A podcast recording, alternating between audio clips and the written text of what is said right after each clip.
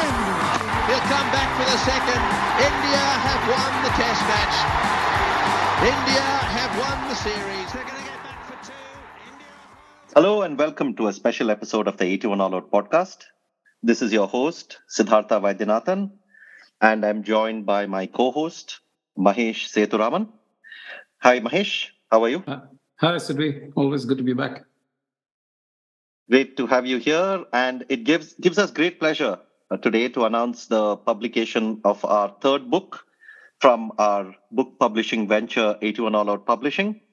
Uh, as many of you are aware, we at 81 All Out have been on a bit of a mission to revive classic works of cricket literature. We began with Mike Marqusee's War Minus the Shooting, and then we went on to republish Mike Coward's Cricket Beyond the Bazaar. Today, we are thrilled to announce the third book in our lineup. One of Gideon Haigh's early early works, The Summer Game, which is a sweeping history of cricket in Australia in the 1950s and 60s, and a book that is so many things at once. It is an economic history of the country, a social history of the country of that time, a book that is full of illuminating match reports, erudite essays interspersed in between, a book of great reportage, so many interviews, and most of all, as far as I'm concerned, a book full of love for the game, for the country of Australia, for the cricketers who lit up the game in those years. The an era that's um, not as sexy, if I may mm-hmm. use the word, as what came after, and not as uh, epochal as what came before with Sir Donald Bradman's Invincibles. And of course, what came after was uh, Ian Chappell and World Series cricket and everything else that changed the game forever, or so we are told at least. So, uh, this book was first published in 1997, and uh, it's always been seen as this masterful revisiting uh, of a largely forgotten era. But sadly, the book went out of print many years ago uh, it was again republished in 2006, but then it went out of print again, and it's been hard to locate for several fans of cricket and fans of cricket lovers. And in fact, recently, uh, Abhishek Mukherjee, who uh, is uh, the content head in Wisden, told me that he saw it listed for 64,000 rupees somewhere online. And how much ever he loves cricket uh, reading, I'm sure even that is a bit too much for even the lovers. So we're thrilled to bring it back now. And to celebrate this revival, we have the author himself with us uh, for the third time on 81 All Out. Uh, someone whom Ramachandra Guha was also on the podcast recently called the best cricket writer of all time, bar none.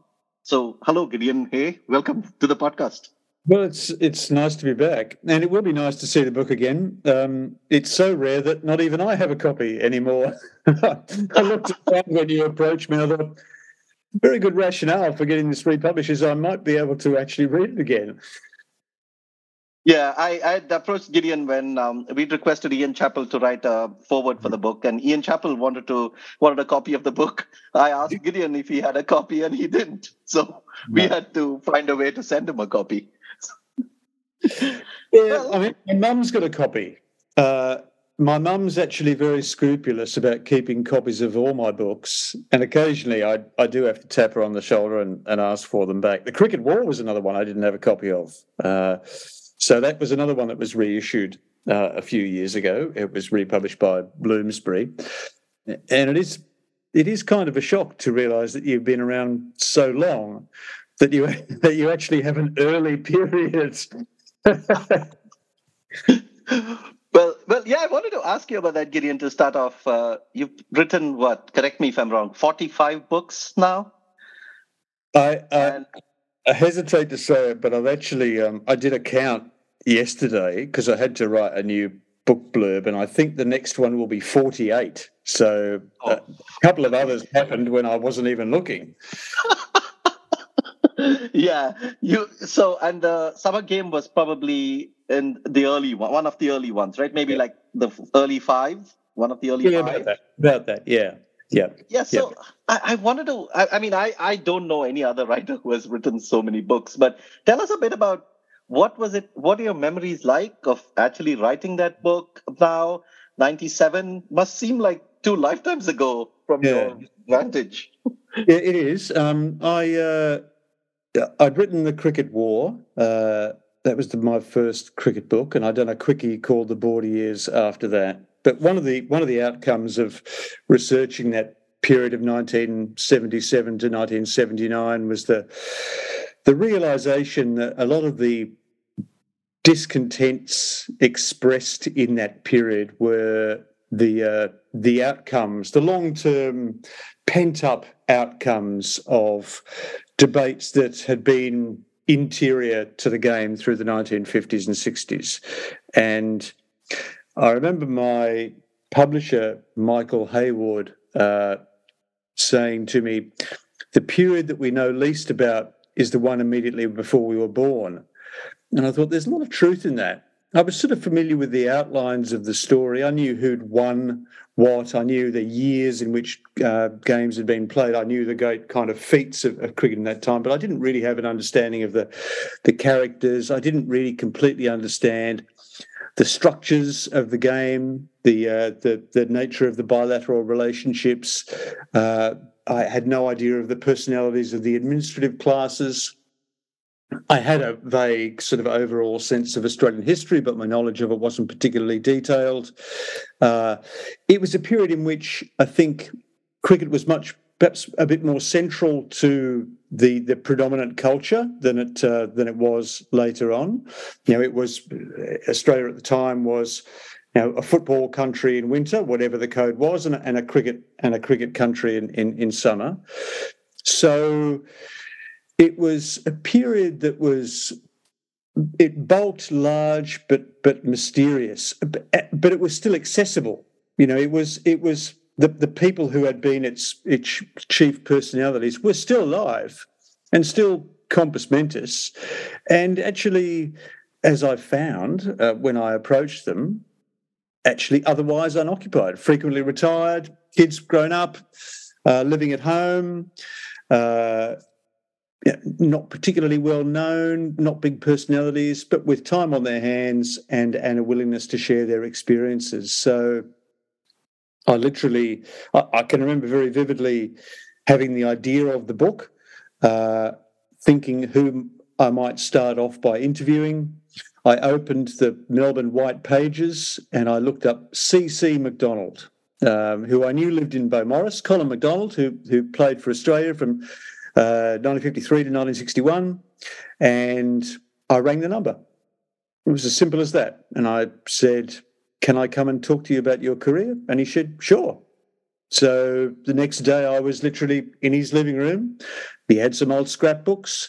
Uh, he had a lot of memories, uh, and he was a good storyteller. He was a very interesting man, Colin. He was quite. Um, uh, he'd had an interesting and full life not only a cricketer, cricket had merely been a, a, part of his of his life. He'd been an insurance broker. He'd been heavily involved in running tennis in Australia. He had a big he had a big context. He had a big life, uh, of which cricket was merely a part. But he enjoyed going back into it, and from there, simply a case of you know. Who else would be good to talk to? I got some telephone numbers from him. I just started ringing people. I don't think anyone said no to me. Um, uh, or with one with one qualification, which I'll uh, which which I'll get to.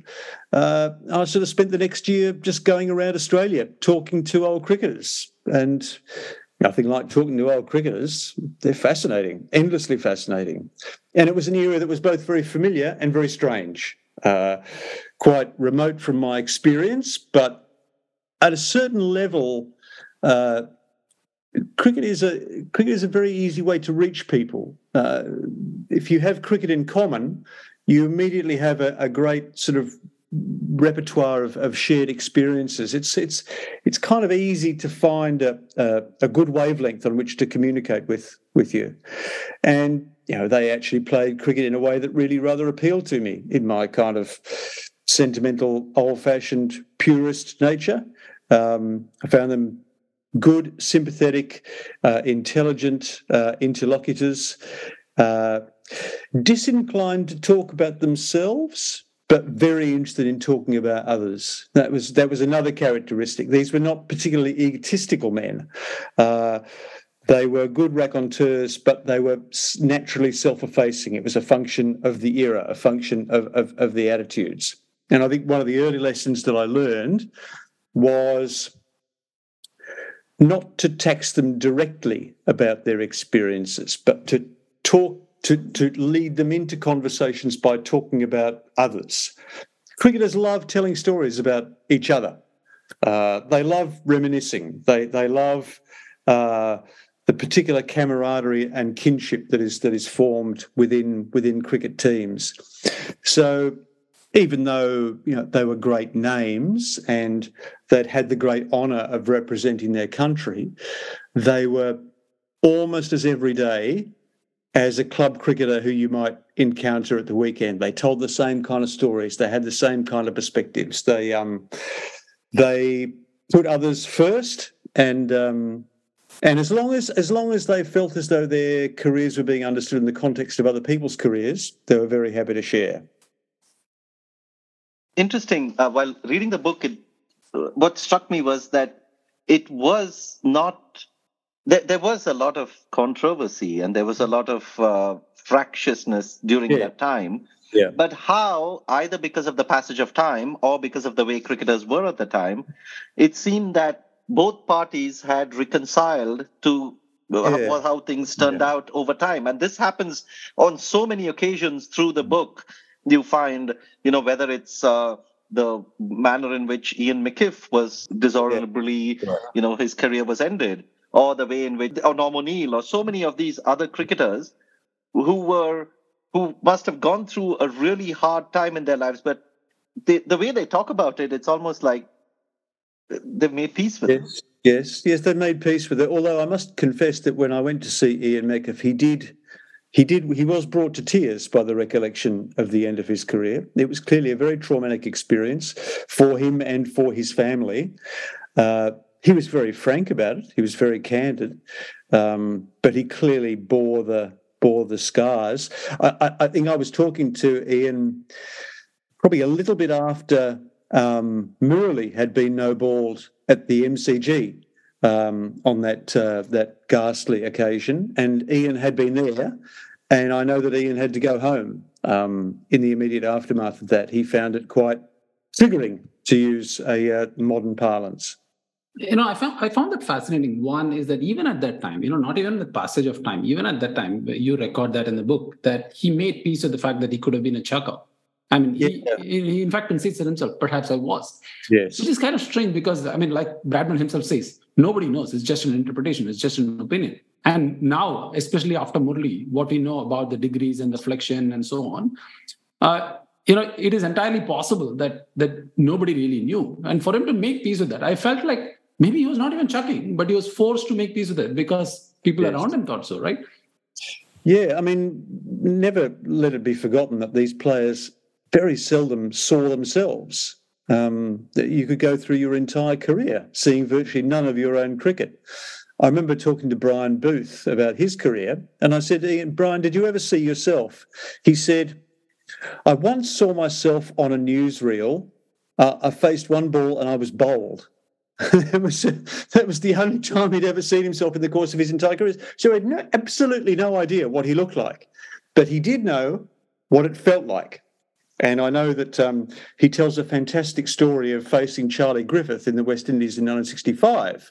The experience of facing a very, very fast bowler, a life threatening bowler, without a helmet in front of a baying crowd, uh, he conveyed a very powerful sense of, uh, of, of what that was like. It's a, it's a, it's an eyewitness account. It's a little bit like asking a soldier what it's like to be in the front line.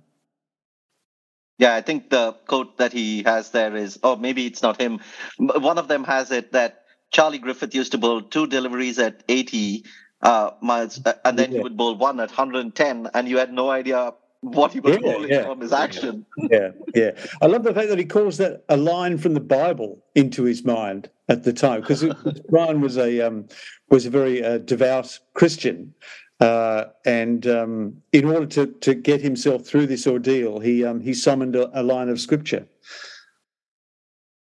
Yeah, the, one point about the interviews that I wanted to ask is that uh, you while reading the book, I mean, you quote all these players and you quote them, you know, and there are chunks of quotes throughout yeah. the book. And then by the end of it, you're like, how long did Gideon talk to these people? It's almost like you spent a mm-hmm. week with each of them and they told you everything they had to say. Yeah, look, I mean, I, I, was learning a lot about how to interview people. I learned a lot in the course of um, of, of the cricket war about how you reached a, a cricketer, the importance of knowing absolutely everything there was to know about them before you got there, or as much as humanly possible. So everything they told you could be fitted into a context. If they gestured towards a particular story, perhaps you could help them finish it. Uh, and of course, over the course of a book, you accumulate so much material, you accumulate so much first-hand testimony, you get the opportunity to test one man's testimony against another. You can turn up and say, Well, so and so told me this about this. How did you see it? Or, um, or, and sometimes they saw it completely differently. Sometimes, of course, in the process of coming to a story, they'd already compared impressions. Uh, so they were coming out with a kind of agreed version. What was especially interesting, of course, was finding the players who um, who had never had the opportunity to do that, who had slipped entirely out the side door of the game and been completely forgotten, completely neglected, who had never told their story to anyone. Um, Pat Crawford would be the quintessential uh, example of that. Now, Pat played a couple of Test matches for Australia in the in the 1950s, and then kind of vanished from the game. Uh, I can't even remember how I found him, but he was living um, well outside Sydney. Um, I think it was a place called Miranda, living in a very small, uh, rather jerry-built home um, and living with his de facto. And no one had seen him for 40 years when I visited him. Um, but he was very forthcoming, he was very friendly. Um, and he told me the the painful story of the uh, disillusion of his of his marriage. Um, his wife was pregnant, going on the 1956 tour of uh, of, of, England. Um, he want that they wanted to go together. Um, they were young and naive, and they didn't realise that that was not possible under the tour contract that that, that Pat had signed. So when they got to Melbourne from Sydney, the Australian Cricket Board threw her off the boat and put her on another boat that was travelling in the in the first boat's wake. There was a period in the Mediterranean Richie Benaud remembered, where the two boats caught sight of each other, um, husband on one, wife on the other. Um, and then when they got to uh, England, she was unable to stay in the team hotel. She was English, so she um, so she stayed uh, with her parents uh, in Manchester. And at the end of the tour, the baby had been born, and she said, "I'm not coming back to Australia with you." So he never saw the child again. Uh, and needless to say, this was an extremely harrowing experience. Uh, Pat's life had kind of gone off the rails. He disappeared from, from cricket. Uh, he'd never been reconciled with it. And when I got to the end of the interview, I remember this very vividly. Um, I said, Pat, do you have any mementos of your cricket? Uh, anything by which you remember the game. And he had this tiny little envelope. It wasn't even an average A4 size envelope. It was like tiny, and it had the word cricket handwritten on it. And it was a handful of paper clippings, um, no particular order to them. A couple from his period in the Lancashire League, one interview with People magazine, a couple of clippings from the Daily Telegraph. And he held them out and he said, here you go. And I said, I, I can't take that. I can't take it. It's all you've got. Uh, so I left it behind. It wasn't terribly informative anyway. But I spent the entire day with him. Um, and as time went on, I remember his his de facto made some tomato sandwiches and we had a cup of tea and a Lamington and um, it was just fascinating because this story had never been told because I guess there'd never been anyone around to listen to it. I guess he was the you were the first journalist who spent anything more than five minutes with him. Yeah, yeah. Yeah, and you also mentioned that he could have, he wanted to go and play in county cricket, but uh, at that yes. time the contract meant the the board contract meant that if you right. play for Australia for the next two years, you can't play uh, yes uh, county, yeah. right? And and that kind yeah. of scuppered as well. Yeah, I mean there are very strong strictures that prevented Australian cricketers from becoming full time professionals. Uh, it was a it was a feudal model of the of the cricket economy in which the Australian Cricket Board made extensive uh, steps to ensure that it was the monopoly employer of Australian cricketers. It would never stand up now. Um, it probably shouldn't have stood up then. Yeah, indeed. Uh, so that that actually brings me to this point, which I absolutely loved about the book, is that it approaches a particular story from so many angles, right? Like one, you're talking about, you're not just saying that this was a board, but you're also comparing that with the larger economy. I mean, yes. Australia at that time was growing immensely. It had very little foreign, you know, uh, foreign debt. It, it, was growing. The average wage was growing at a faster pace than the cricketers' go, uh, wages yes. growing. Yes. Yep. So in in many ways, when you set that in context, what what you know rang the bell for me was you know everything that we've heard from Chappelli about why uh, World Series cricket came about. Yes. The preconditions were existing from the 50s. You know, post Bradman, the preconditions were existing. It could have actually blossomed any time. But you had to wait for the TV to flourish for you yes. to get the breakthrough. So, so all these linear stories that we've heard over years, yeah. you had this. I mean, you've always done that, even as a journalist. But I didn't know that this was like the case even in some of your earlier work. So I was so thrilled to see the fact that the classic Gideon Haigh that we take for granted now of provoking, uh, you know, taking a non- non-linear story and provoking multiple angles to it, and not so much to confuse you, but just to offer the complex sort of picture in all its sort of uh, hmm. dimensions. Um, I, I mean, there are plenty of examples to quote. I'm just quoting this example uh, to, to start with. How did, how did you see that? Uh, the, the preconditions, let's say, for a, a Packer to take over was existing for more than 20 years. Well, Mahesh, I'm pleased to have gone from my early period to my classic period. um,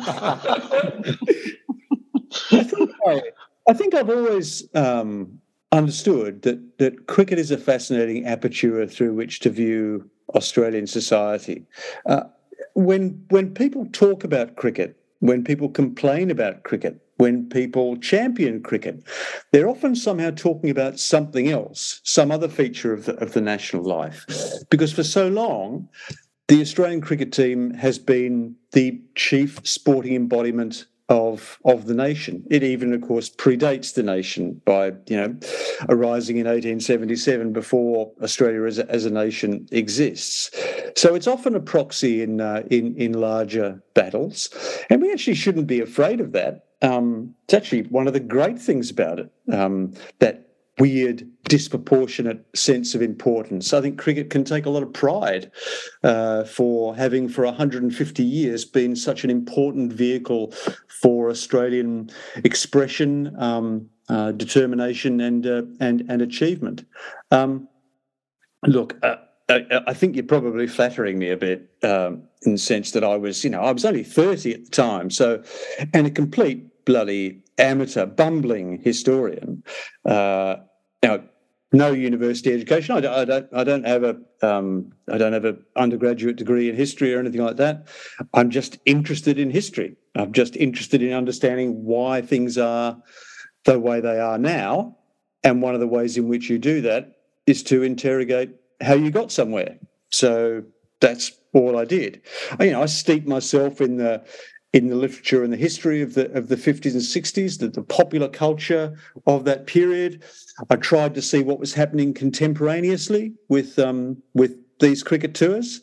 Uh, I tried to understand the political settings of the country. There is there is actually a, a chapter about the politics or the overlap of politics between um, Australia and, uh, and, and Australian cricketers, including the, poli- the cricketers who became politicians, your Sam Loxtons and your uh, and your Tom Veivers on the Conservative and the uh, and and the Labor side. Uh, yeah, often these and and the other thing is that in this period Australian cricket becomes genuinely international for the first time. It had hitherto revolved on very much on an Anglo Australian axis, but in that period between um, 1963 and, uh, and 1967, you know, we lose for the first time to South Africa. We lose for the first time to the West Indies uh, in those countries. Uh, we've begun to tour um, India and Pakistan. Um, we went there actually originally with um, political approval. Um, as I as I discuss in the in the in the book through delving into the Menzies papers, uh, cricket was in some degree an extension of Australia's foreign policy. Uh, so it's a question of Australia. It's it's a period of Australia's awakening to the rest of the world. It's a period in which we actually begin for the first time to look outside the limits of empire. And these cricketers were pioneers in that respect. They were much much better travelled than the average Australian of the same period. They were much much more globally aware. It was very, very unusual for an Australian to go to India for any reason other than cricket.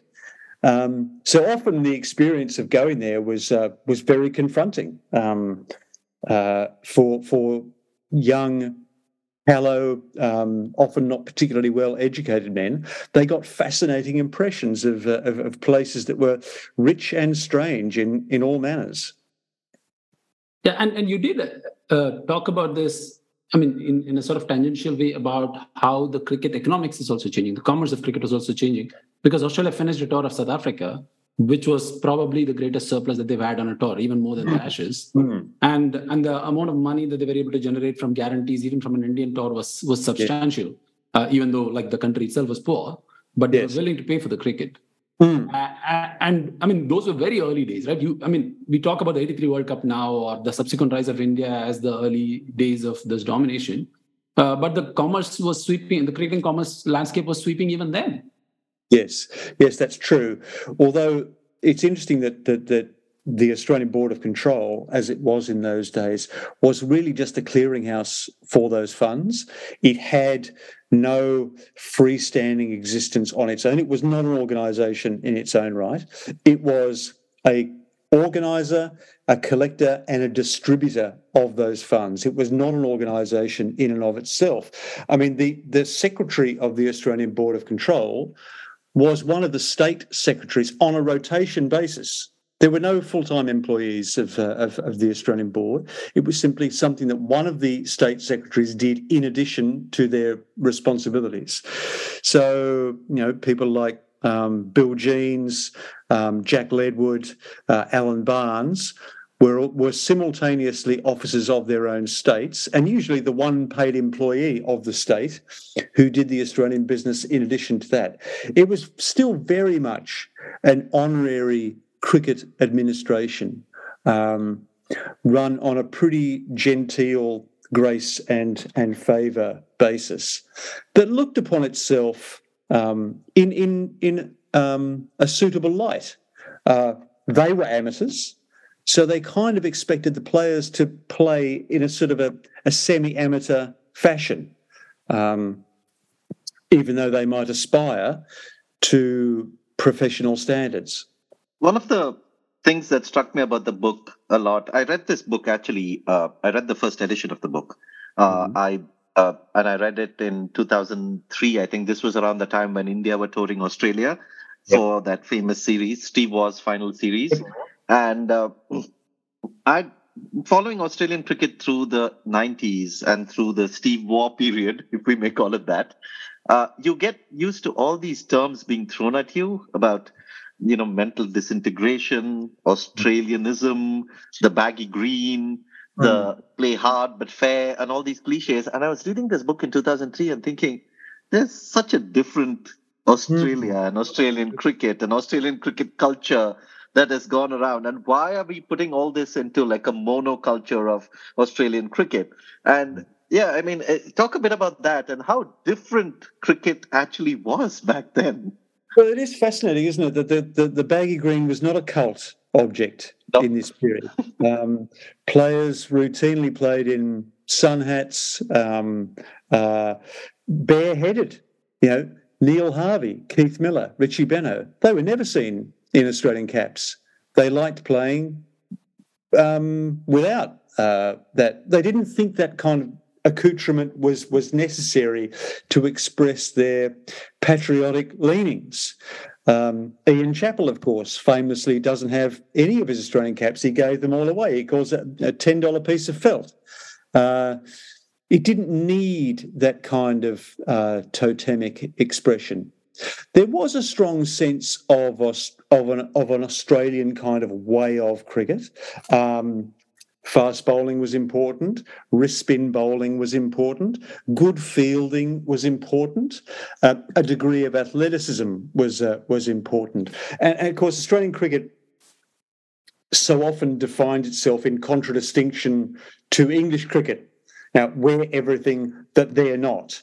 English players are very orthodox. They're very coached we allow the scope for spontaneous talent, freedom of expression. Uh, we're tough, resilient, um, fight tooth and nail.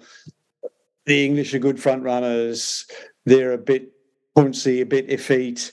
Um, they're, they're, false distinctions, but they're things that um, that over time have given us a certain kind of uh, sense of superiority or, or a sense of self confidence uh, when when we take the field.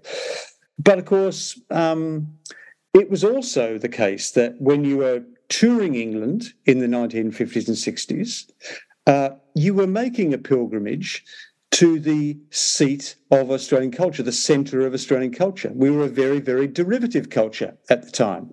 There was a great deal of enthusiasm among Australian cricketers for going to see, you know, the Tower of London or Big Ben or uh, an English stately home or Jodrell Bank Observatory or, um, uh, you know, there was a willingness to attend seemingly long, interminable dinners with, with lots of speeches. There's that fascinating bit in the book where um, Bob Simpson, who's about to captain Australia on the 64 tour, writes to Robert Menzies, the Prime Minister, asking him for advice about how he should speak to English people how he should speak to, how he should carry out the ceremonial functions of office, because he regarded himself not only as Australian captain, but also a kind of an ambassador of the culture. And Menzies gives him a very interesting, considered, and quite patriotic reply. It's almost impossible to imagine an Australian cricketer, even 15 years later, thinking along the same lines. But this is the way it was, and it was fascinating to be given access to uh, to, to, that culture. Talking of Robert Menzies, I, I, I, found it fascinating that I know this book could have had an alternative title, right? Robert Menzies and, and his cricket or whatever. You know, like he was there right throughout. You know, yes. uh, you know, yes. instead of Keith Miller or Richie Benaud, we could have had Menzies on the cover. He was pretty much the, the spirit of him was there throughout. Yes, yes. Uh, and uh, perhaps I, I, have no idea of let's say the the importance of cricket to the Australian society at that time. You know, someone like John Howard was who, although he hmm. called it himself, famously as a, as a cricket tragic. But yes. you know, the Menzies seems like to the power ten. You know, uh, so tell us a little bit about how much of it was a natural sort of organic love mm. for cricket, and how much of it was also somewhat using the cricket stage for his sort of politics and so on. Yeah, and also tell us a bit about the cover itself, because that does have a Menzies connection. Yes, it does. It does. It does. Um, that particular uh, photograph is is one of Keith Miller playing a square cut, uh, playing for New South Wales versus MCC. Sydney, 1950-51, taken by a photographer called uh, Ross Freeman, and it was on Menzies' wall uh, in his uh, office in Canberra. Uh, that and a um, and a painting by Roberts of, uh, of an Australian bush scene, and in some respects, I guess they kind of reflected two sides of Australian culture that appealed very strongly to to a politician of of um, of Menzies' uh, conservative leanings. For, for those who don't know, uh, Menzies was Australia's longest serving Prime Minister from 1949 to 1966. So he's Prime Minister through a lot of the period in which I'm discussing. He loved cricket. He uh, lifetime's fascination and absorption in cricket culture and uh, and literature. He loved the way in which it expressed the bond between um, Australia and the UK. He was in the um, vernacular of the time, an independent Australian Briton um, who who enjoyed the uh, the status not only of being an Australian but also um, the connection to a, a, a long uh, extant uh, British culture. Um, and I had a, few some years some years before I did the the the, uh, the summer game, I'd, I'd been doing some research at the National Library, and I was having a look at some of Menzies' papers, and just by um, because I had an afternoon spare, I looked at the the study guide for them, and there was a, there was a couple of boxes called cricket. I thought, well, got to have a look at that. Um, so it was full of really, really fascinating letters. Uh, lots of people wrote to Menzies about cricket. Menzies um, wrote to lots of people. Um, a lot of people, uh, it, it, whenever he went to England, he always did so around about the time of the Lord's Test match. He would often have a dinner over there where he invited uh, prestigious cricketers of the period. Um, he loved the, the society of cricketers because I think um, they were not innately deferential. Their, their sort of informality and uh, and companionability appealed to uh, to, to Menzies' um, social uh, inclinations, and he was not above. Uh, uh, the thing that really appealed to me when I when I looked at it for the first time was that um, he had written on one side of paper some notes for a speech about the death of a governor general, which he was to give in Parliament. And on the other side of the piece of paper, he had written out the averages for the, I think, the 1962 3 first class season. he was obviously in the process of choosing his prime minister's 11. Um, I thought, oh, this is a man that I could learn to like.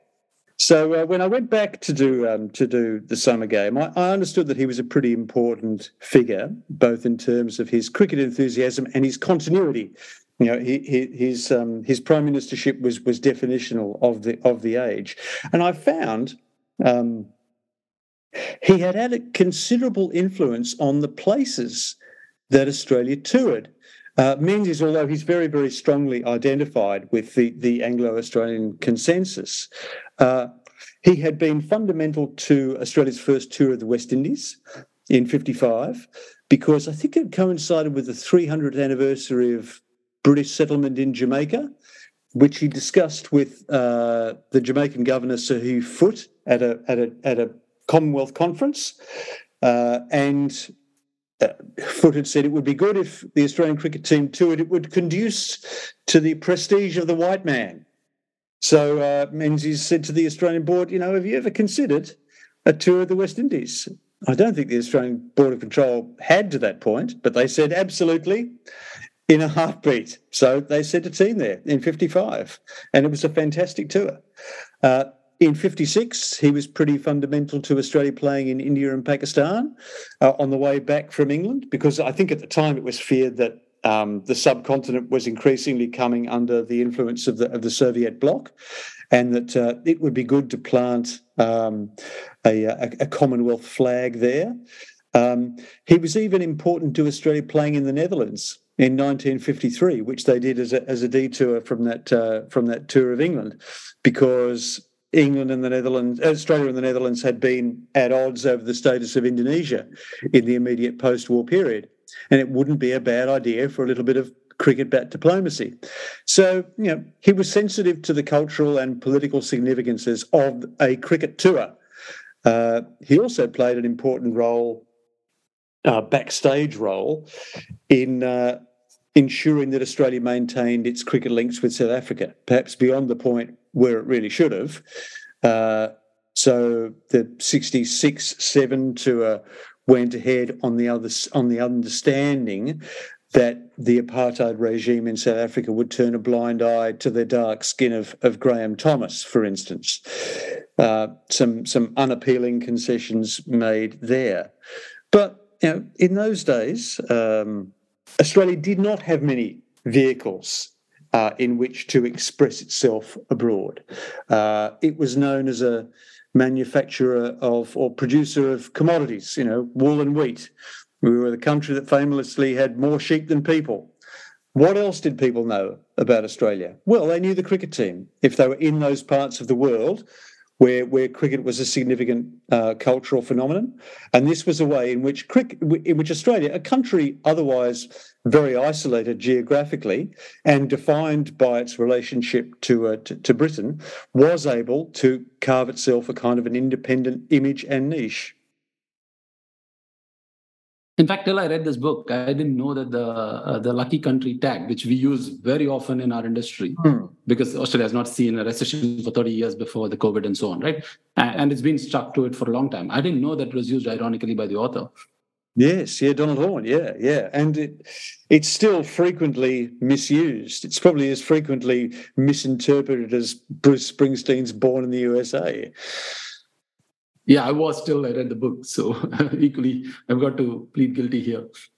It's a good book. It's a very good book, actually, and it still stands up um, as a critique of Australian kind of banality and uh, and apathy. I think it uh, it still resonates. Um, yeah, it's a it's a it's a fascinating book, and he was a fascinating man. Interesting. Sorry, just to harp on this point about the South African thing, even before the uh, the apartheid or before South Africa was uh, kicked out of the the ICC at that time, or was it, mm. what is it yeah. called? In, what cricket conference? Imperial. Imperial Cricket Conference. Even before that, when Australian teams had toured, one of the remarkable things that I've noticed is that every time Australian teams toured South Africa or India, they had this sense of the fact that this, there's something wrong with the society, right? They're, they're feeling sorry for people who are suppressed mm. and repressed and so on. Yeah. And oftentimes it come to me so so the question to you is were those people completely oblivious to what is happening at home? For instance australia still had the the australia for whites policy right? Yes. you could you couldn't become an australian citizen if you're not white or the fact that their track record of treating the aborigines at that time was not great. Was it because a lot of this was not happening in let's say in the places that these cricketers coming from? Like for instance if you went to darwin it's quite obvious but if you go to sydney it's not that obvious. Yeah, yeah. is that the case or is there more to it I guess I mean, look, cricket. You're right. Is a metropolitan game in Australia for all the for all the mythology around um, you know heroes from the uh, from the outback. Uh, it's a game that's centred on cities, and cities uh, in Australia in the 1950s and 60s were, were pretty monochromatic, um, and of course, uh, you know, and news was local and, and a sense of the nation was sometimes hard to get. You know, Australia's a huge country characterised by vast distances uh, and is is pretty parochial, frankly, and and a little bit inclined to indifference where the, where the rest of the world is concerned. But it was difficult for the cricketers to look the other way, to be oblivious to the way in which other countries operated. I know that um, the Australians who toured South Africa in 57 8 came away with a very strange sense of um, of uh, um, the way in which the black population uh, was was kept at arm's length by by the rest of cricket.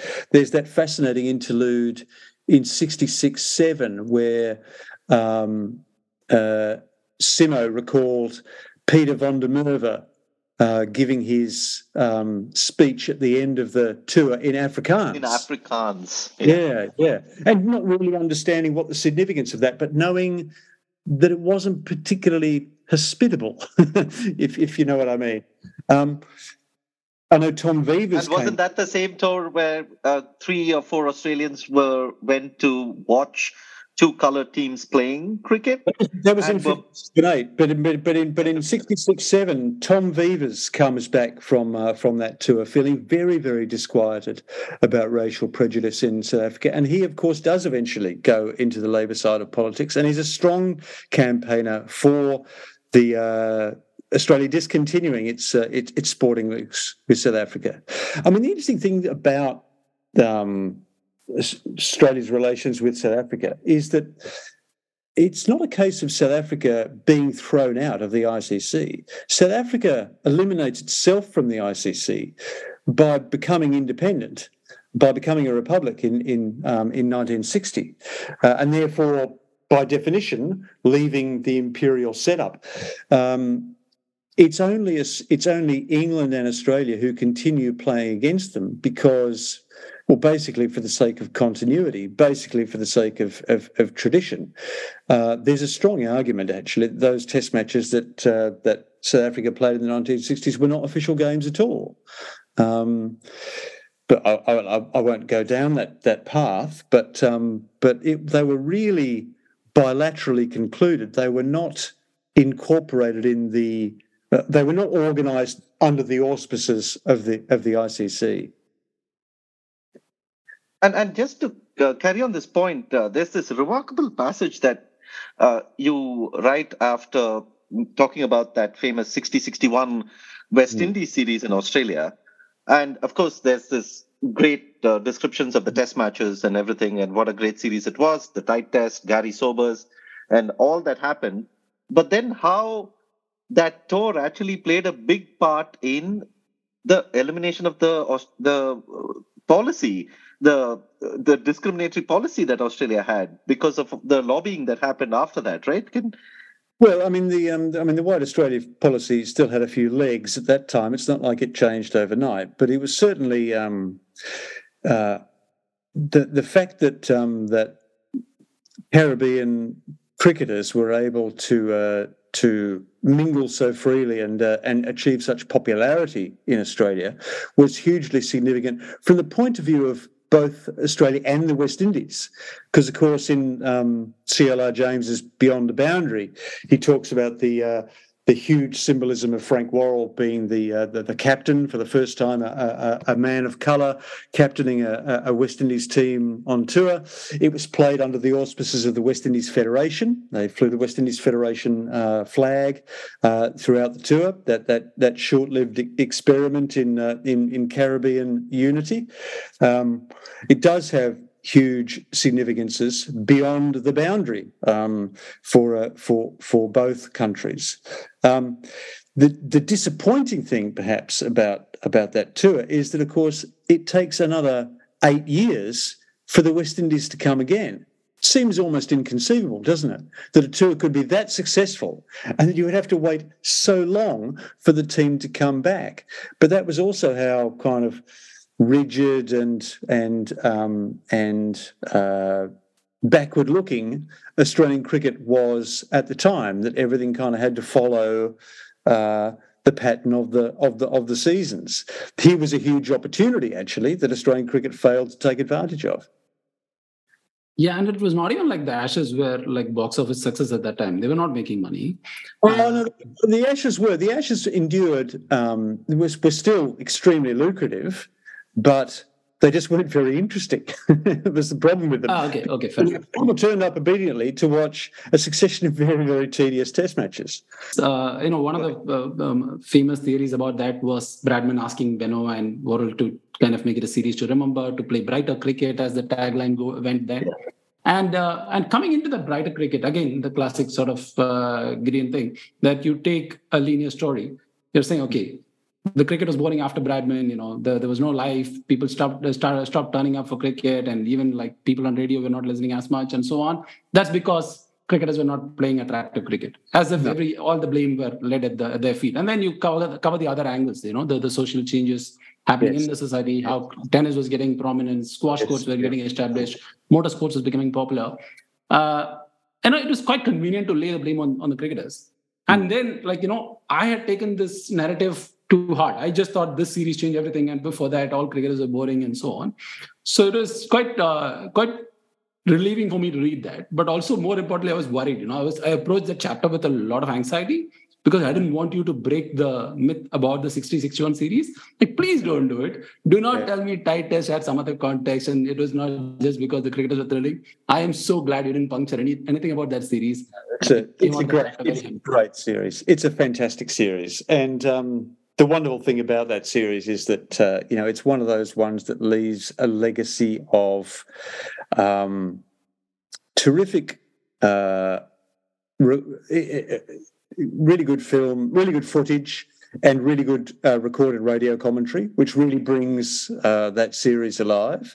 Uh, I can remember when I was writing the um, the account of the Tied Test I was listening over and over again to the recording of the commentators going through that last over and the sense of uh, exhilaration and disbelief in their in their voices. It, uh, it, it spans the generations. You you genuinely can feel like you were there. And then, of course, to speak to the players who were involved was captivating as well. They knew full well that they'd been part of history, and they were still kind of hugging themselves in disbelief 35 years later. And in that series, I mean, the tied test, of course, is the jewel in the crown, if we may hmm. call it so. But almost every test was so like engrossing. Like it went till the last ball. There were tests like the very last test went mm. till the last ball, and the series yes. could have just been the reverse. The result could have been reversed if not for yeah. Yeah. yeah. Yeah, and of course, ninety thousand eight hundred people turn up to, uh, to, to the Melbourne Test match of of sixty one, which is a record that stood um, until you know the quite recently in the in the last ten years.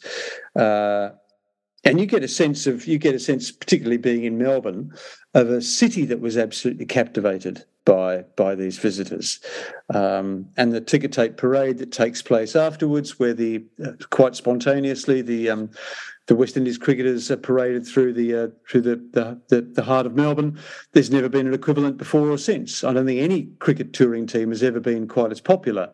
I mean, teams have been successful here, but they've never enjoyed such a spontaneous degree of public support and enthusiasm to the degree to which I'm not sure that many Australians would have been mourned had they lost that series. It's a strange thing to say in Australia, where we set so much store by victory. Uh, talking that series, to... I, I, just want him to narrate this anecdote about uh, McGilvray miss, missing the tie test because he thought it's going to finish. What a classic story! I just loved it. It's pretty extraordinary, isn't it? I'm not sure a commentator now would uh, would get away with it. He was lucky that he did it with Keith Miller. He flew back to, uh, to to Sydney from Brisbane at lunch on the last day, assuming the Test match would be a draw. Now, I guess if you'd probably watched cricket over the previous ten years, you'd be you'd become accustomed to a succession of kind of anticlimaxes um, your, your expectations of cricket were, were not that high. But I love the fact that they arrive at Sydney Airport and they hear that the test match has been tied, and it's just not part of their vocabulary. What's a tie? They think, oh, it must be, they must mean a draw. But gradually it dawns on them that they've missed perhaps still the greatest test match of all time. Um, yeah, never leave a test match early. And unlike, and unlike the Melbourne test where 90,000 people attended, this I think this had like 3,000 people or something. So you could have been one of the chosen few. Yeah, yeah, yeah. Yes, exactly, exactly. Um, I, look, I was uh, more surprised that Keith Miller left. Actually, given his instinct for the game and everything, I thought he would have stayed.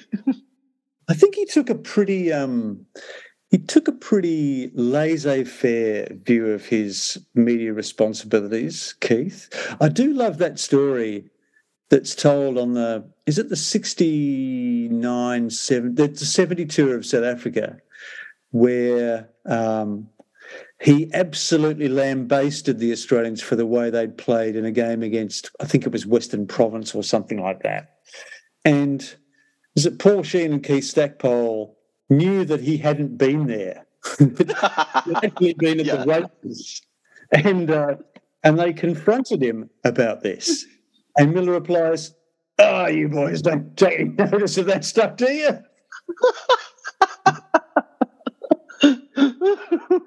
what's there to say about that? Yeah, you're probably right.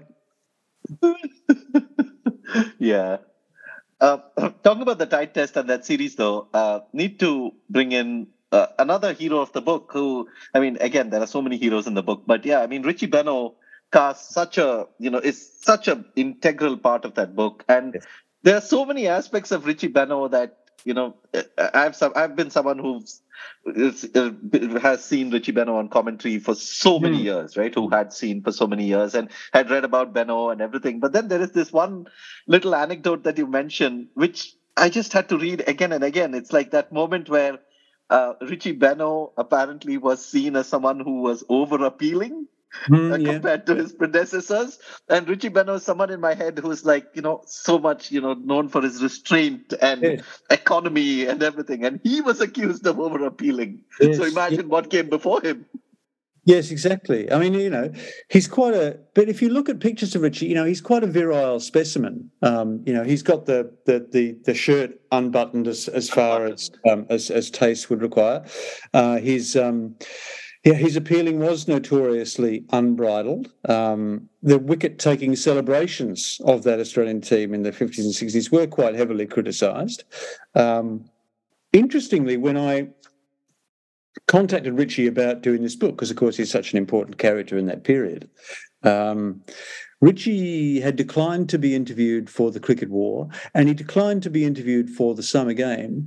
But he wrote to me and he said, I'm prepared to accept written questions on the uh, on the subject. So I thought, okay, all right.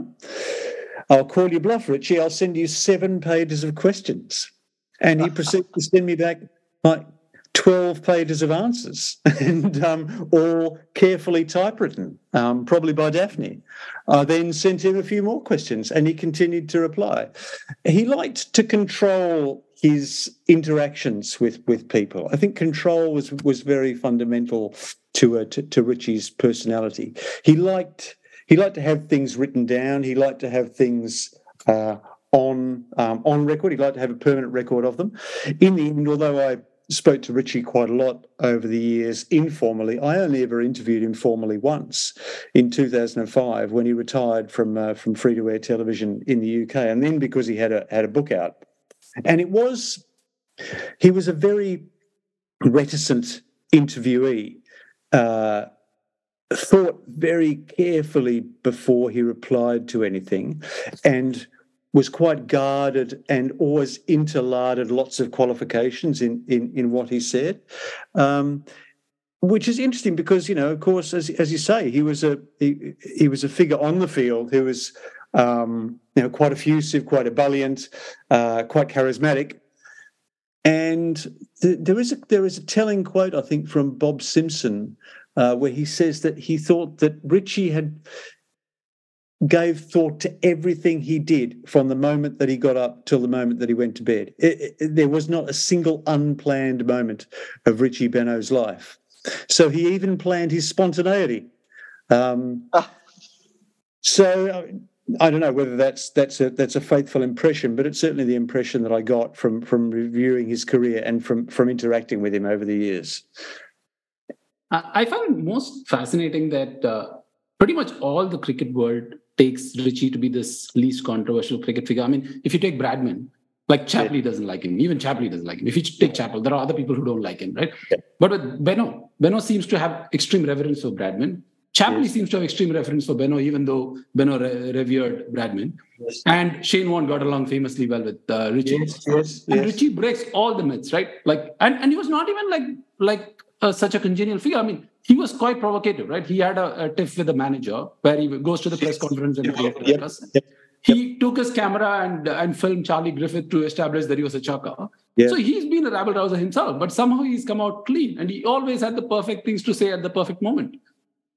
He did, didn't he? I mean, he was. um I mean, his his his writing is um uh is quite methodical. I, I, actually, he, he is an interesting prose writer, Richie. I mean, he's not often read. He's he's often interpreted simply as a broadcaster. But his book, Tale of Two Tests, about um, the Tied Test and about the Old Trafford Test of 1961, is a terrific book.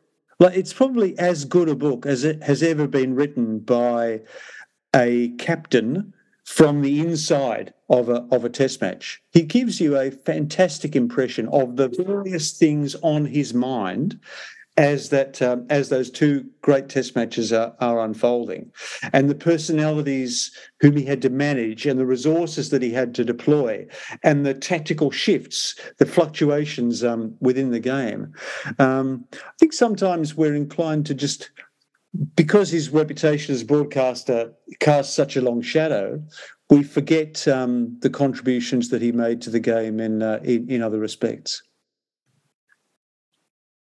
Yeah, I mean, there's that quote. Uh, in fact, uh, Mahesh shared this uh, with me when we were talking about the podcast, mm. and where you mentioned how after the war, people who fought in the war tended to stick together, and people yeah. who didn't fight in the war were then. And Alan Davidson says that you never questioned it.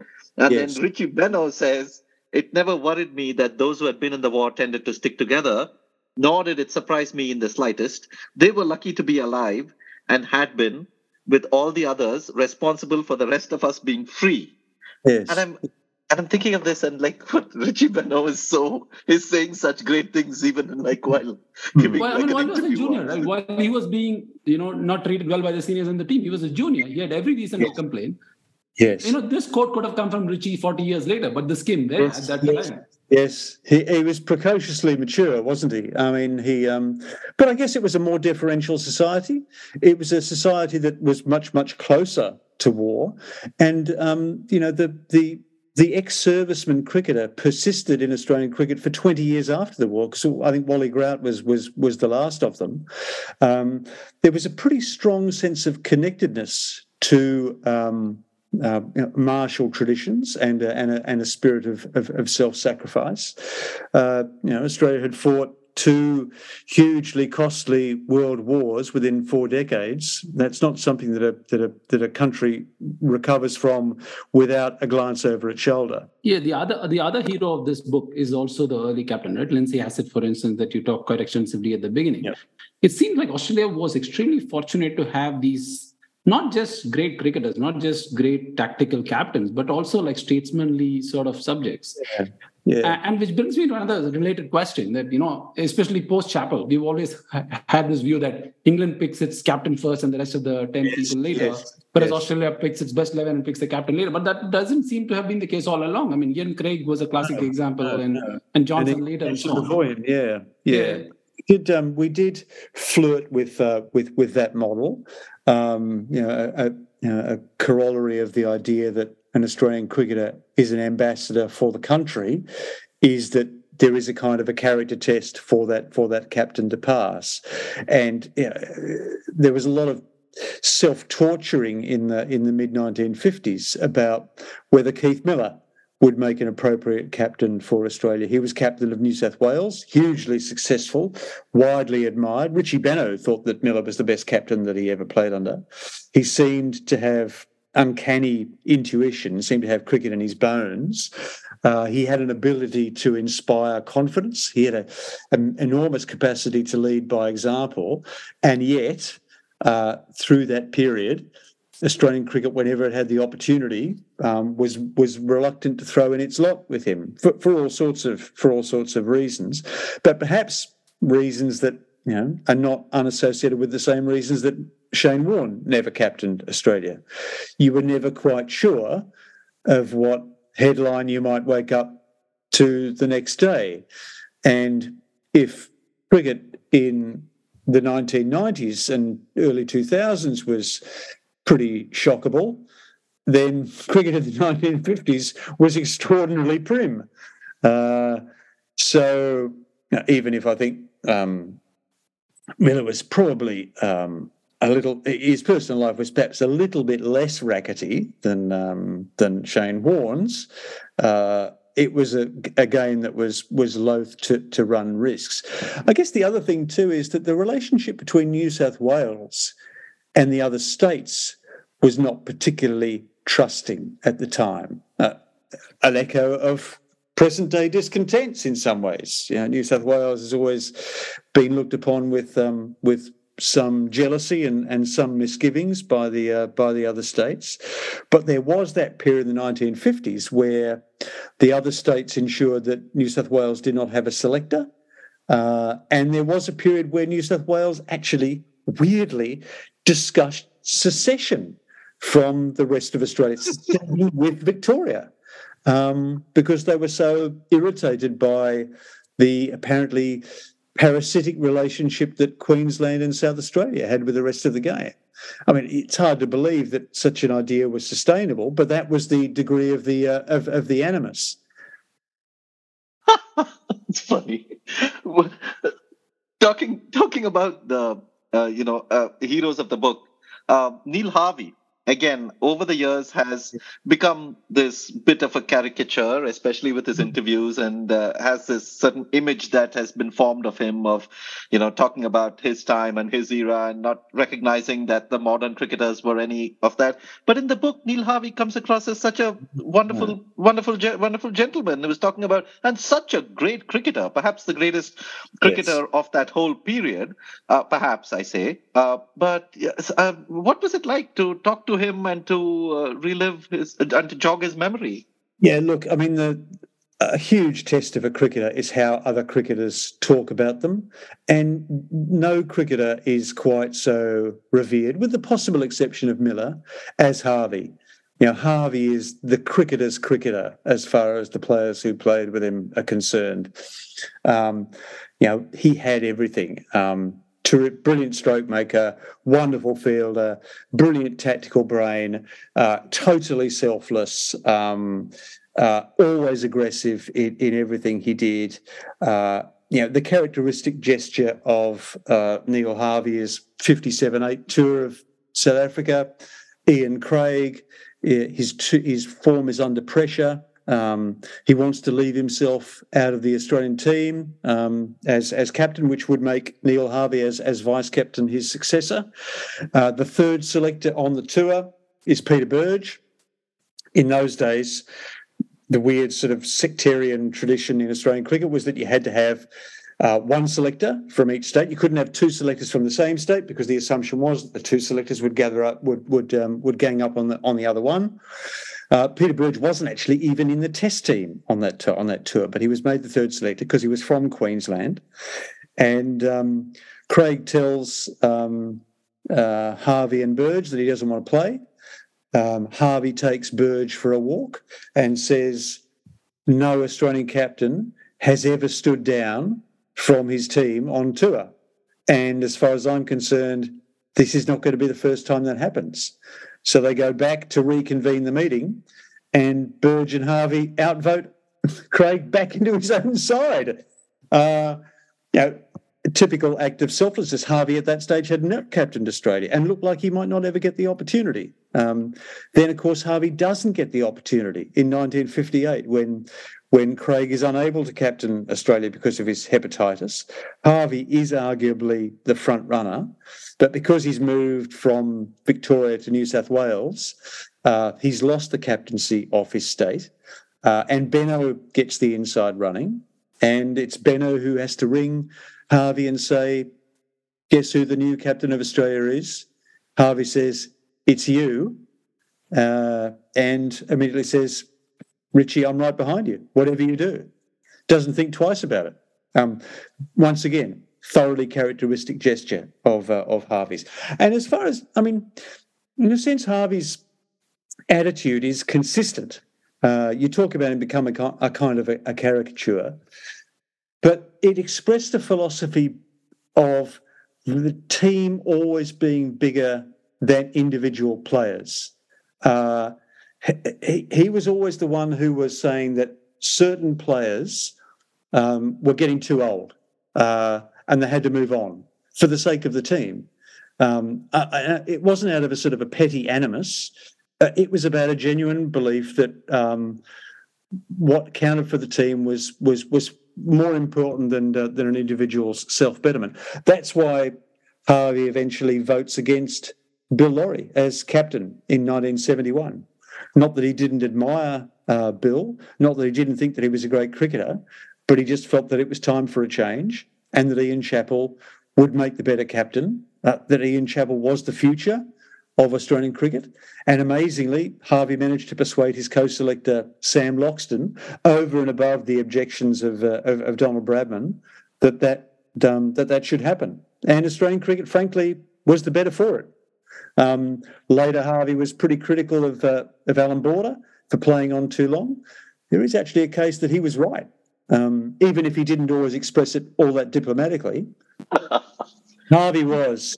You know, Harvey belongs to that tradition of Australians who just call it as they see it. Um, he wasn't doing it from a position of um, of uh, uh, a media pulpit. Um, he was rung up. He was asked his opinion, and he gave it. Now, I kind of admire people like that. I've always admired that about Ian Chappell. About Ian, eh, about Ian Chappell, you know, ask Ian his, his opinion on anything. He will give it. And if he doesn't want you to know, he won't tell you. That's a famous quote from the cricket war, isn't it? When he told you yeah. that I won't, I won't tell you. I'm, I'm not fucking tell you. Yeah. So talking of Harvey, the one of the anecdotes in the book that I found absolutely endearing was him talking about uh, his uh, his horrid test in was it Oval or Old Trafford? I'm not sure. Again, Jim Lack, uh, Jim Laker, where he got out the 19 wickets, Old Trafford. Uh, yeah, uh, yeah, he got out to like a low score in both the innings. Second innings, he got, gets out to a rubbish ball to a rubbish shot. Yeah, yeah. But when he's talking about the first innings dismissal, he says it was not too dissimilar to what one ball to getting, and he said it as yeah. a matter of fact. Right? Yeah. That's him saying that this ball of the century happened in every era. That's one thing. And he said this as a matter of fact. He's not even trying to prove a point. Where did he say that to you in your interview? Yeah, I mean that's. I mean, let's face it. It is that it is the sort of the mirror image of the um, of the ball of the century, isn't it? The the off spinner to the to the left hander that pitches leg and hits the top of off. I mean, it's a great ball. You do watch it and you think that's a great ball, and then of course he hits a full toss straight to uh, straight to short mid wicket, isn't he? And uh, in the second innings and gets a pair. Uh, that's cricket. I, I think kind of Harvey did sort of relish that about cricket, that you were cock of the roost one day and, and feather duster the next.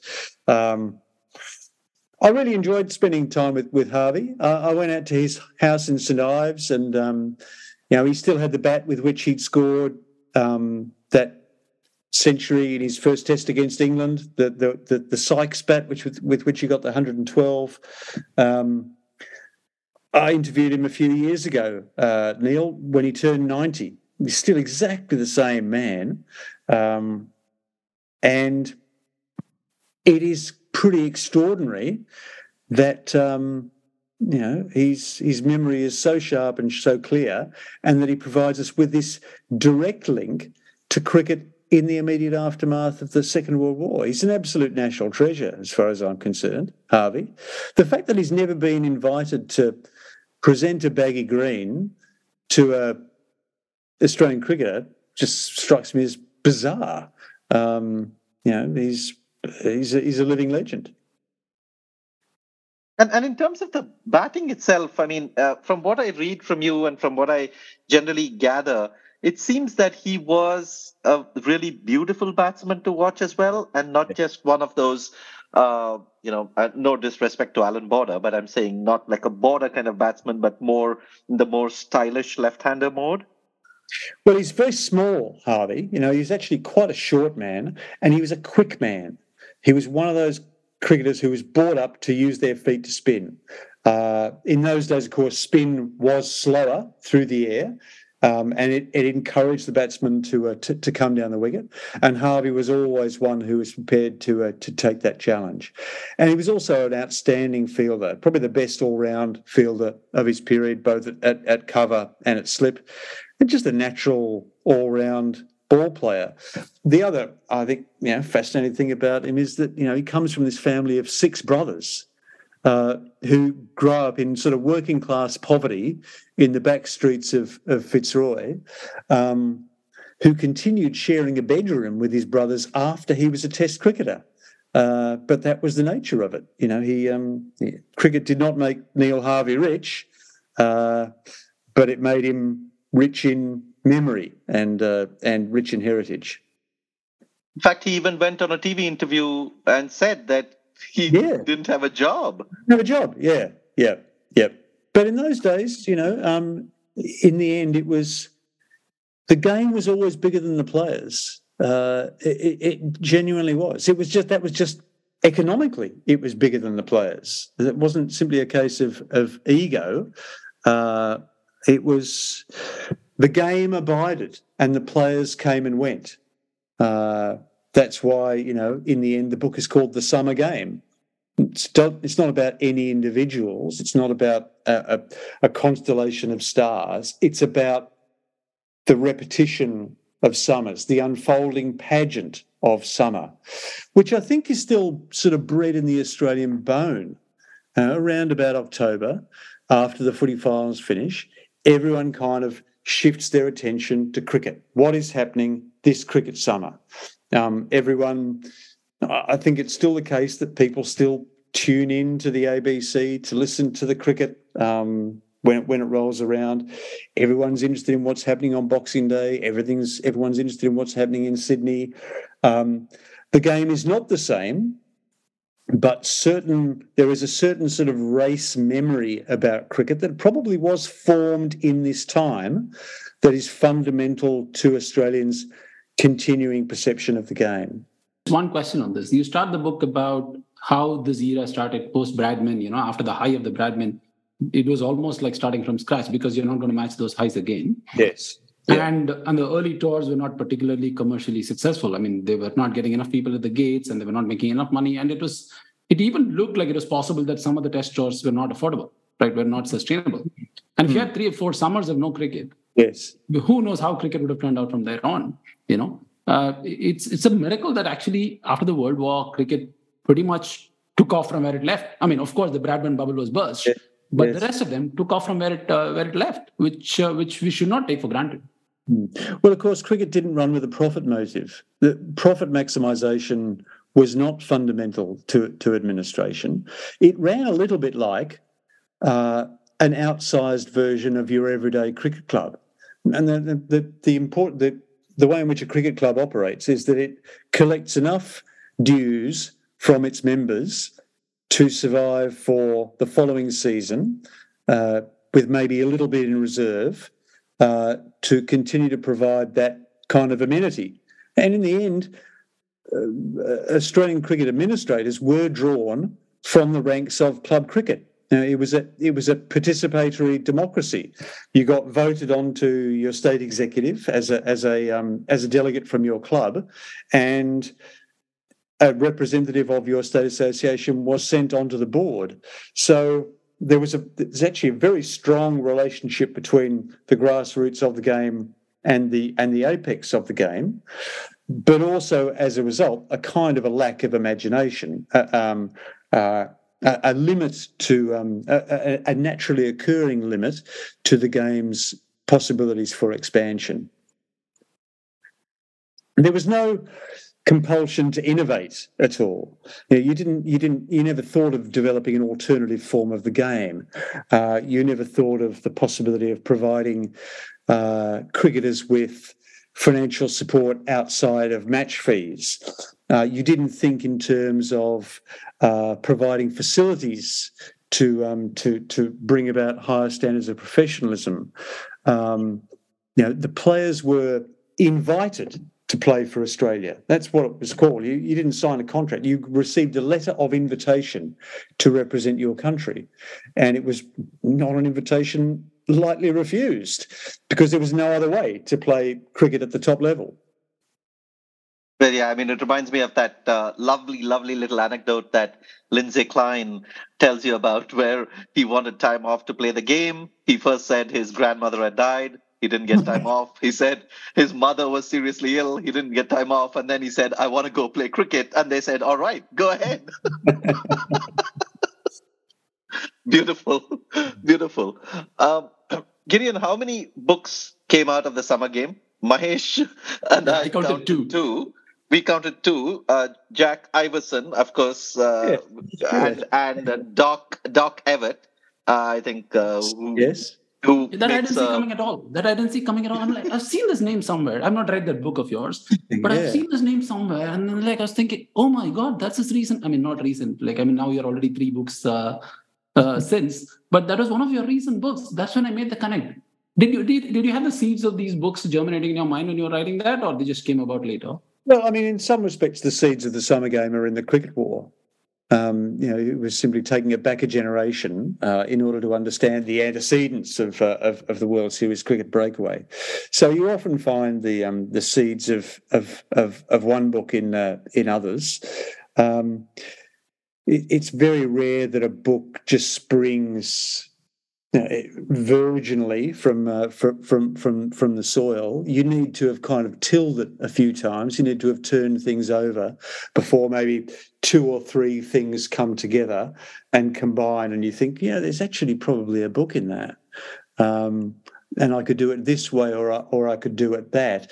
Uh, the other uh, the other thing that the, the other book that kind of um, got me thinking about um, the summer game was I read a book called The Summer of 49 by David Halberstam, which is um, about the first kind of great post-war World Series in uh, in the US, and it was a book that um, that contextualized this World Series uh, in the United States of of the era that immediate kind of post-war era, uh, the, the, the the dawn of a, of a golden age of, of, of prosperity, and the uh, and the concatenation of uh, a great group of of individual players.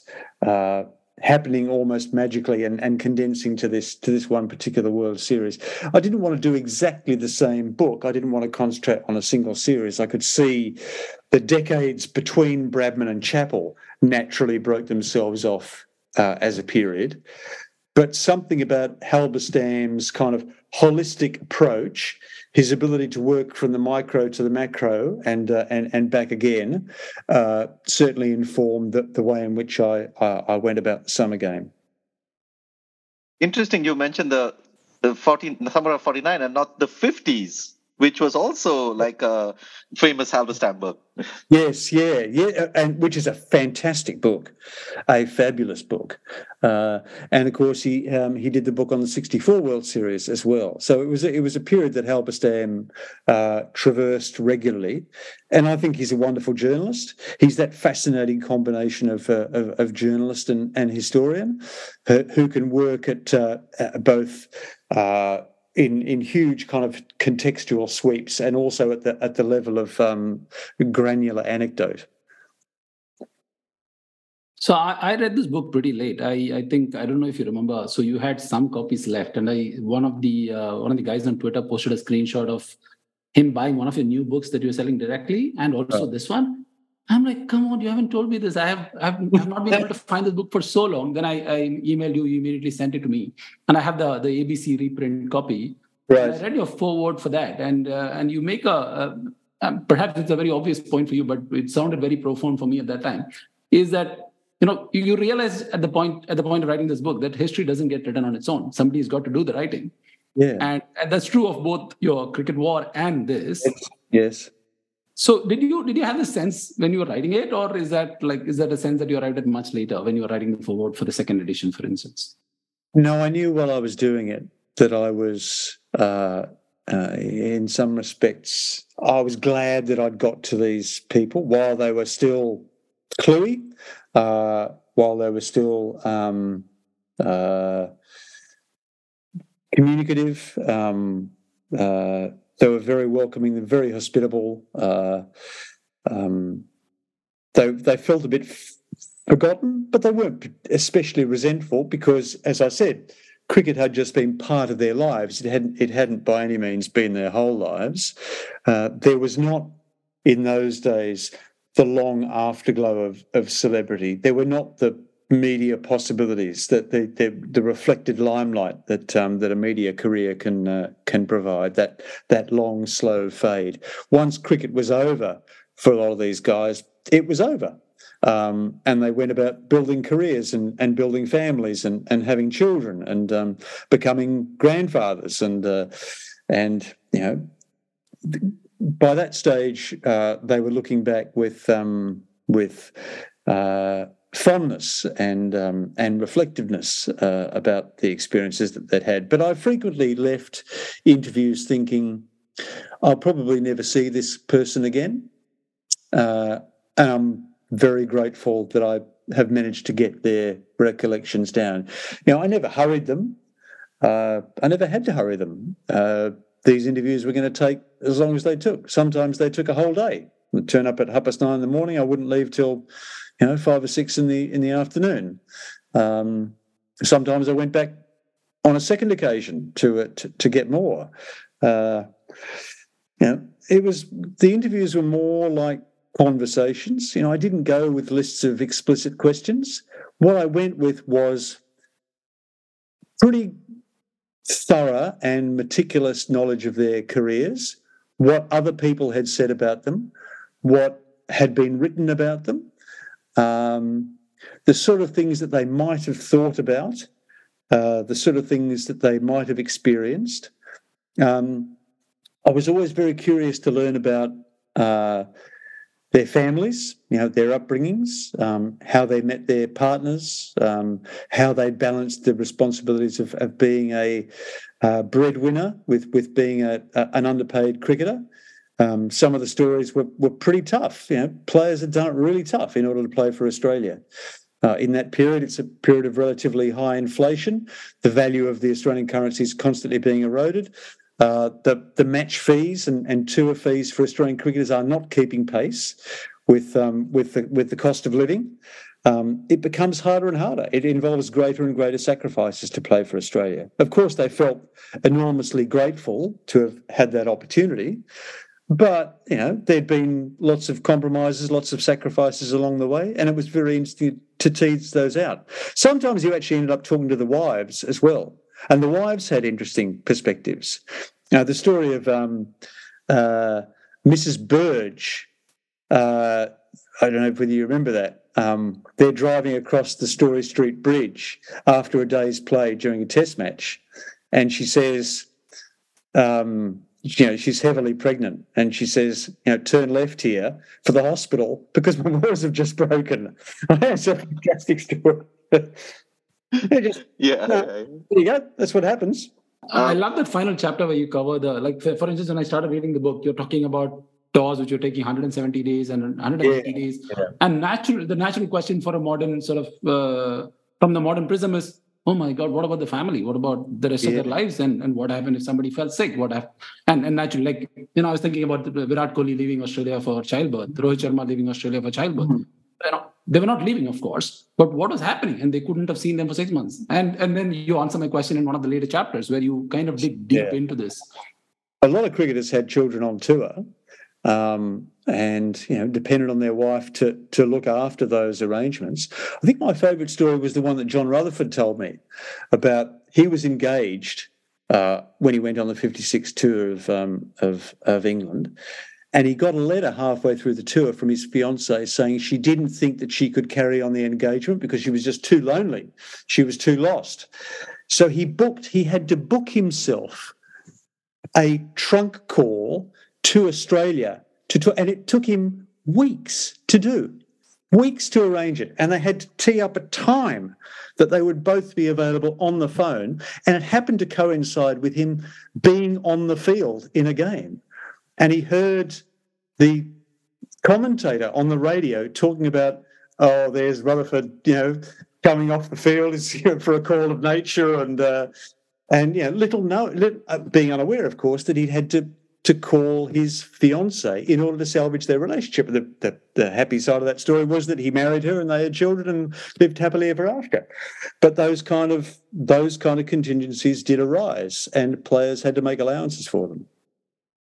And then there is this bit where uh, about the '69 tour of India, where uh, or maybe it was one of the earlier tours of India where one of the players falls seriously sick, but then requests the press person to not write it because then the family would get really worried. the family, yeah, exactly, yeah. I mean that 59-60 tour of um, of India and Pakistan, where I think four players go home sick, despite the fact that they brought a a, a doctor on the tour. Um, it's uh, that's an extraordinary event. Actually, the doctor on the tour was um, was Colin McDonald's brother Ian, uh, who was an infectious diseases um, doctor in Melbourne, and he did a course in tropical medicine in order to to accompany the Australian team. It just so happened that, of course, he'd kept wicket for Victoria, so he was a useful man to, to have around as a potential reserve cricketer. But he lent me his diary of that trip and it's absolutely fascinating. You know, there, not many diaries were, were, kept in, in in that era, but he had one, and of course, it's written from this from a medical perspective. Uh, you know, the challenges, the day to day challenges of getting a team through a tour of the subcontinent uh, in conditions of extremely variable hygiene, a very very long way from home. Um, lovely man, Ian, but uh, and had a fascinating story to tell. Yeah. So just want to wrap up with the uh, the final bit where you know, of course, you write a lot about Bob Simpson and Bill Lawry uh, through the late '60s, but for me, like towards the end of the book, especially when you have the postscript and you mention how the day Lawry was dropped. Yes.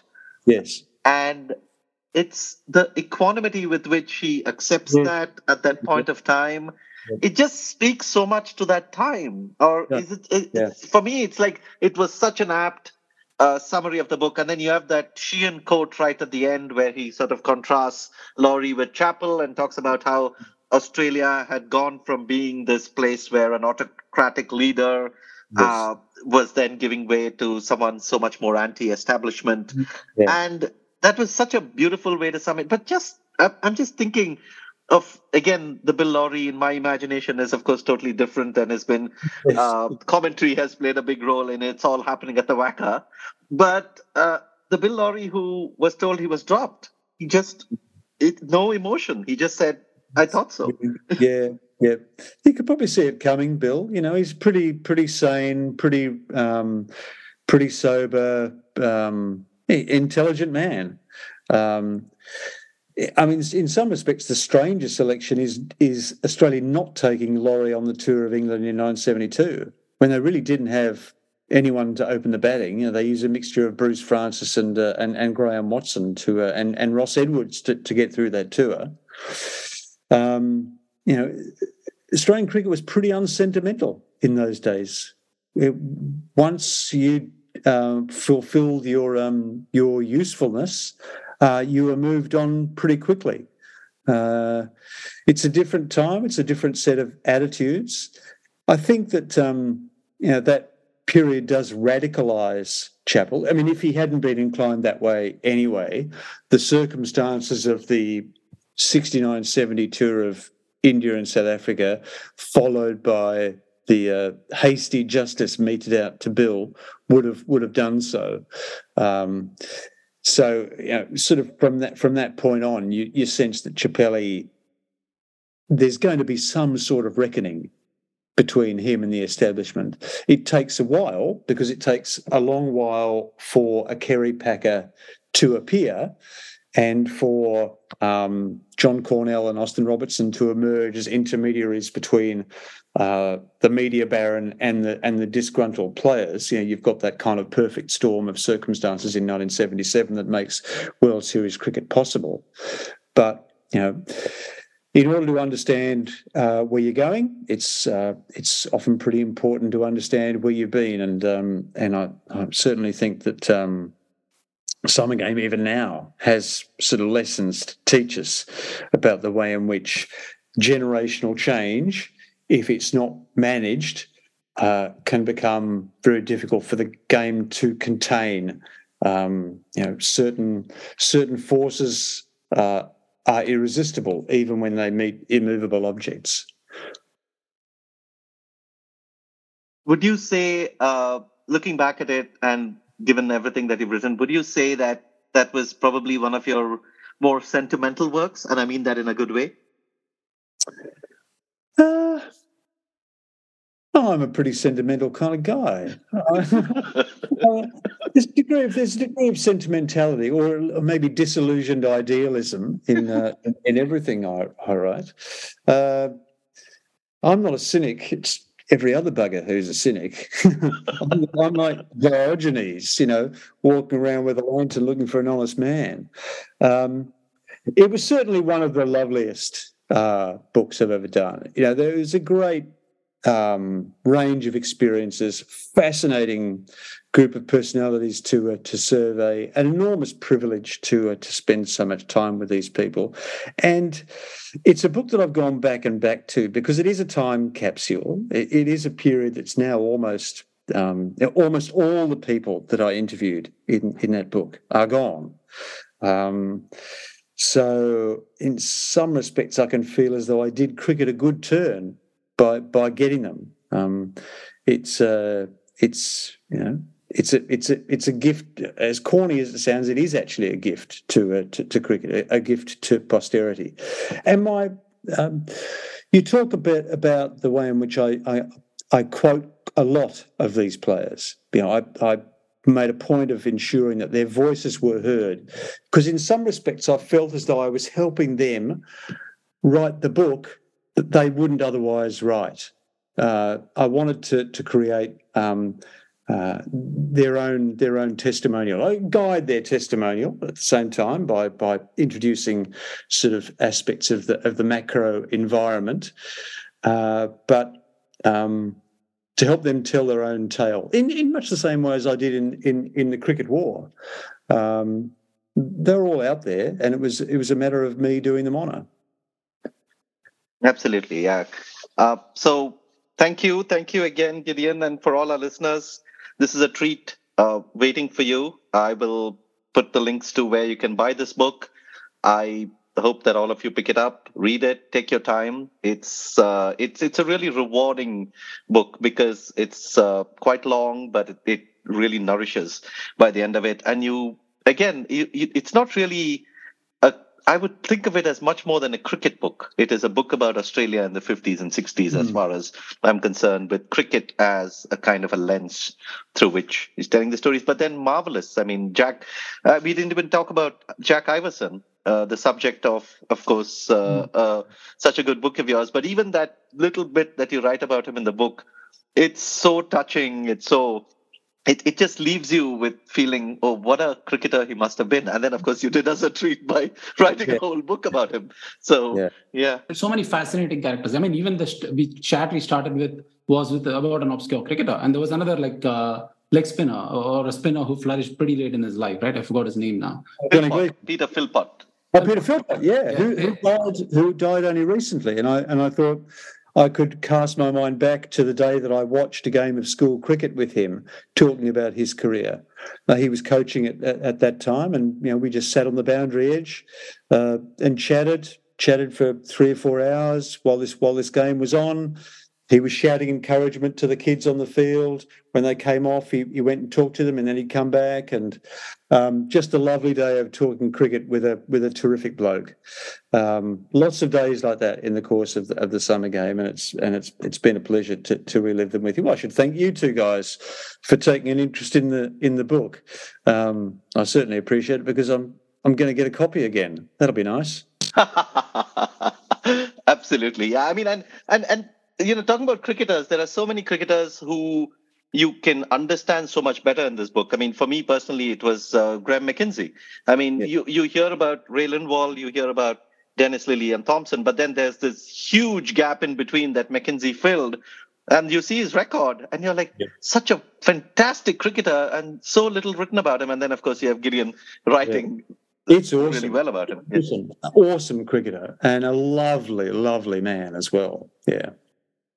Fantastic. So yes, they were lovely men. They they, they really are. Um, they really were and are, and it's uh, and it's a great period. It's a great period, which of course I never saw, but somehow the cricketers that you never saw uh, lead such richer lives for uh, for the way in which they're created in your imagination. Thanks a lot. Thanks a lot for bringing them to life, and it's our pleasure and honor to bring back this book to life. As I said, I read this in 2003 and I thought, what a fantastic book. And then I realized it went out of print. And I'm like, oh, okay. And now I have actually have the power to do something about it. So it comes. Please pick it up. Uh, keep it on your shelves. The physical copy is great. Uh, though Mahesh will uh, snigger a bit, uh, but uh, from Singapore, the physical book, and uh, yeah, I mean you can pick up the other two books that we have republished as well. But yeah, this is about uh, this particular episode, Summer Game. Uh, thank you, Gideon, and uh, we hope to have you again at some point of time uh, to talk about uh, other books and other things and uh, politics and cricket and riding the chariot in Ahmedabad, etc. But thank you for joining. Does it politics in cricket? Absolutely. Thank you. 81allout.com is our website. At 81allout is our Twitter handle. Uh, please rate and review the podcast if you can, if you like it. It really helps for more people to find us. And we'll join you soon for another episode in a week or 10 days' time. Thank you. India have won the series. They're going to get back for two. India